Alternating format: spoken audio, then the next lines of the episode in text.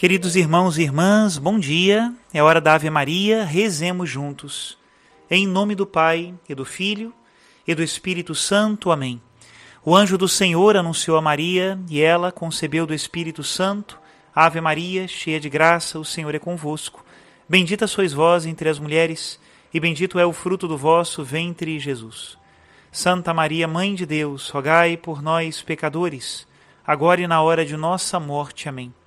Eis aqui a escrava do Senhor, faça-se em mim segundo a vossa palavra. Ave Maria, cheia de graça, o Senhor é convosco. Bendita sois vós entre as mulheres, e bendito é o fruto do vosso ventre, Jesus. Santa Maria, Mãe de Deus, rogai por nós, pecadores, agora e na hora de nossa morte. Amém. E o Verbo de Deus se fez carne e habitou entre nós. Ave Maria, cheia de graça, o Senhor é convosco. Bendita sois vós entre as mulheres, e bendito é o fruto do vosso ventre, Jesus. Santa Maria, Mãe de Deus, rogai por nós, pecadores, agora e na hora de nossa morte. Amém. Rogai por nós, ó Santa Mãe de Deus, para que sejamos dignos das promessas de Cristo. Oremos.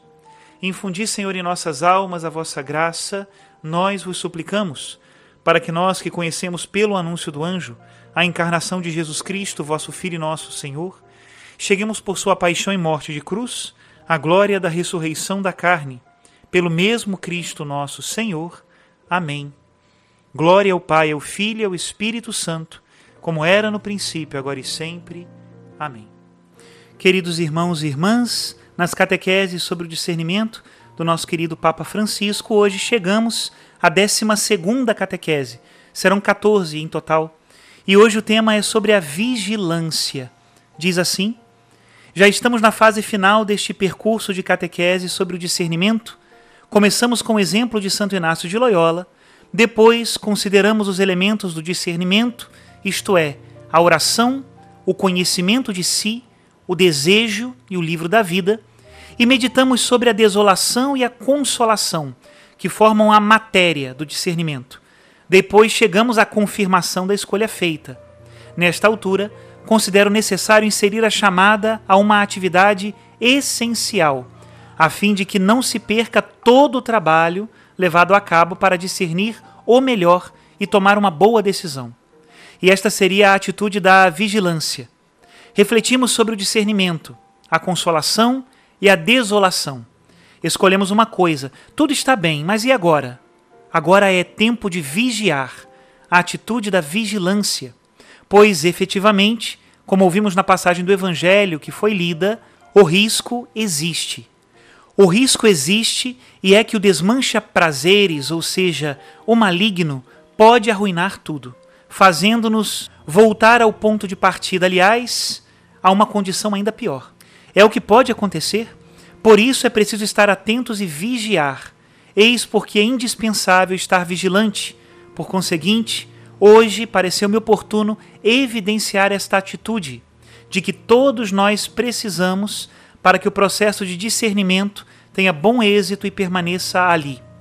Com efeito, na sua pregação, Jesus insiste muito sobre o fato de que o bom discípulo é vigilante, não adormece, não se deixa tomar pela segurança excessiva quando tudo corre bem, mas permanece atento e pronto para cumprir o seu dever. Por exemplo, no Evangelho de Lucas, Jesus diz: Estejam cingidos os vossos rins e acesas as vossas lâmpadas. Sede semelhantes àqueles que esperam o seu Senhor quando ele regressar de uma festa, para que quando ele vier e bater à porta, eles lhe abram imediatamente. Bem-aventurados os servos aos quais o Senhor encontrar vigilantes quando vier. Vigiar para salvaguardar o nosso coração e compreender o que acontece dentro dele. Trata-se da disposição do espírito dos cristãos que aguardam a vinda final do seu Senhor, mas pode ser entendida também como uma atitude comum a ter na conduta da vida, de tal modo que as nossas boas escolhas, feitas às vezes depois de um discernimento exigente, possam continuar de maneira perseverante e coerente para dar fruto. Se faltar a vigilância, como dissemos, será muito forte o risco de que tudo se perca. Não se trata de um perigo de ordem psicológica, mas sim espiritual.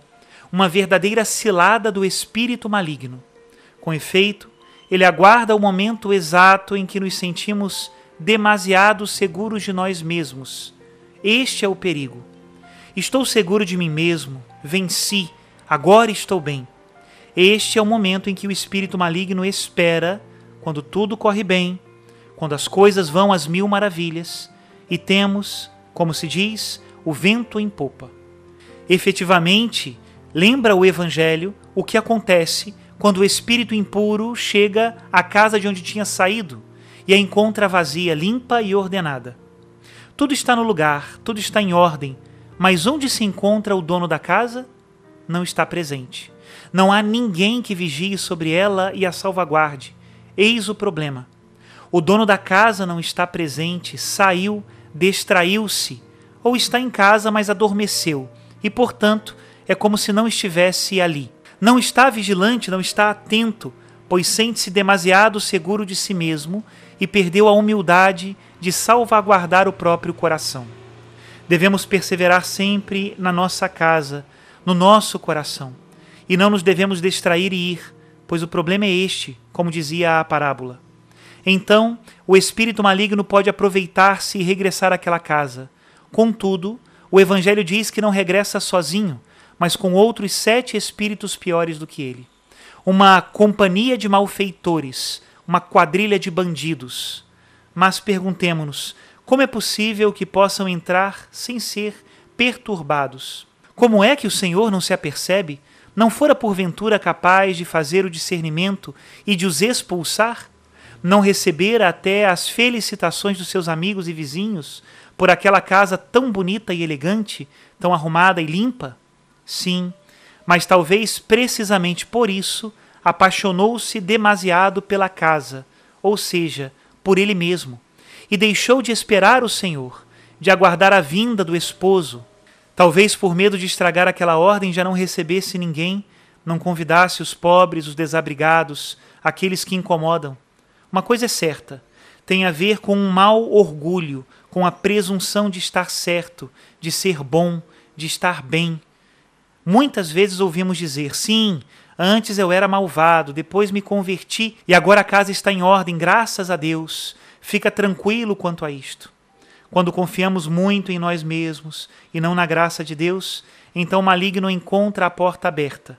Em seguida, organiza a expedição e toma posse daquela casa. E Jesus conclui: a condição daquele homem torna-se pior do que a primeira. Mas o Senhor não se deu conta? Não, porque estes são os demônios educados. Entram sem que nos demos conta, batem a porta, são gentis. Mas depois que entram, acabam por mandar na tua alma Cuidado com estes diabinhos, com estes demônios. O diabo é educado quando finge ser um grande senhor, pois entra pela nossa porta para depois sair pela sua. É preciso proteger a casa deste engano dos demônios educados. E a maturidade espiritual segue sempre este caminho. Caros irmãos e irmãs, parece impossível, mas é assim.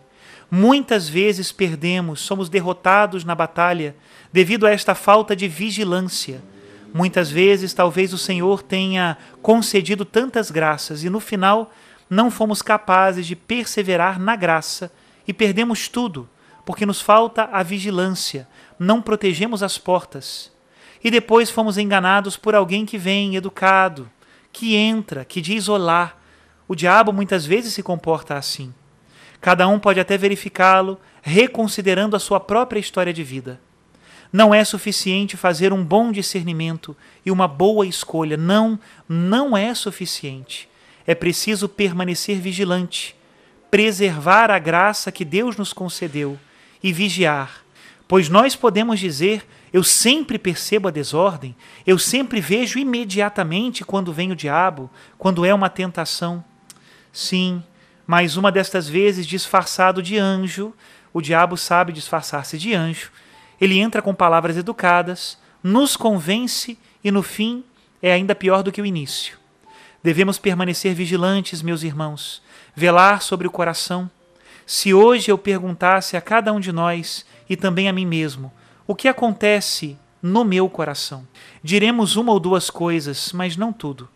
Velar sobre o coração, A vigilância é sinal de sabedoria, é sobretudo sinal de humildade, pois temos medo de cair, e a humildade é a via mestra da vida cristã. Até aqui a citação do Papa Francisco. Que ensinamento! Que o Senhor nos ajude a ser vigilantes, nunca seguros demais de nós mesmos. Talvez se fôssemos assim, mais humildes, evitaríamos muitas quedas e quedas feias que comprometem a nossa vida e a vida dos irmãos. Que Deus abençoe a todos. Em nome do Pai, do Filho e do Espírito Santo. Amém.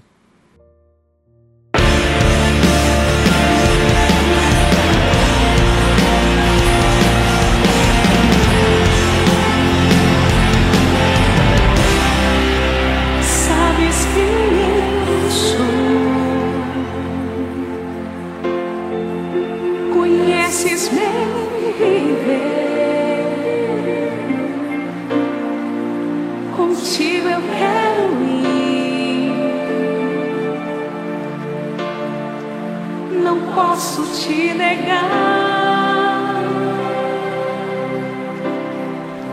E quando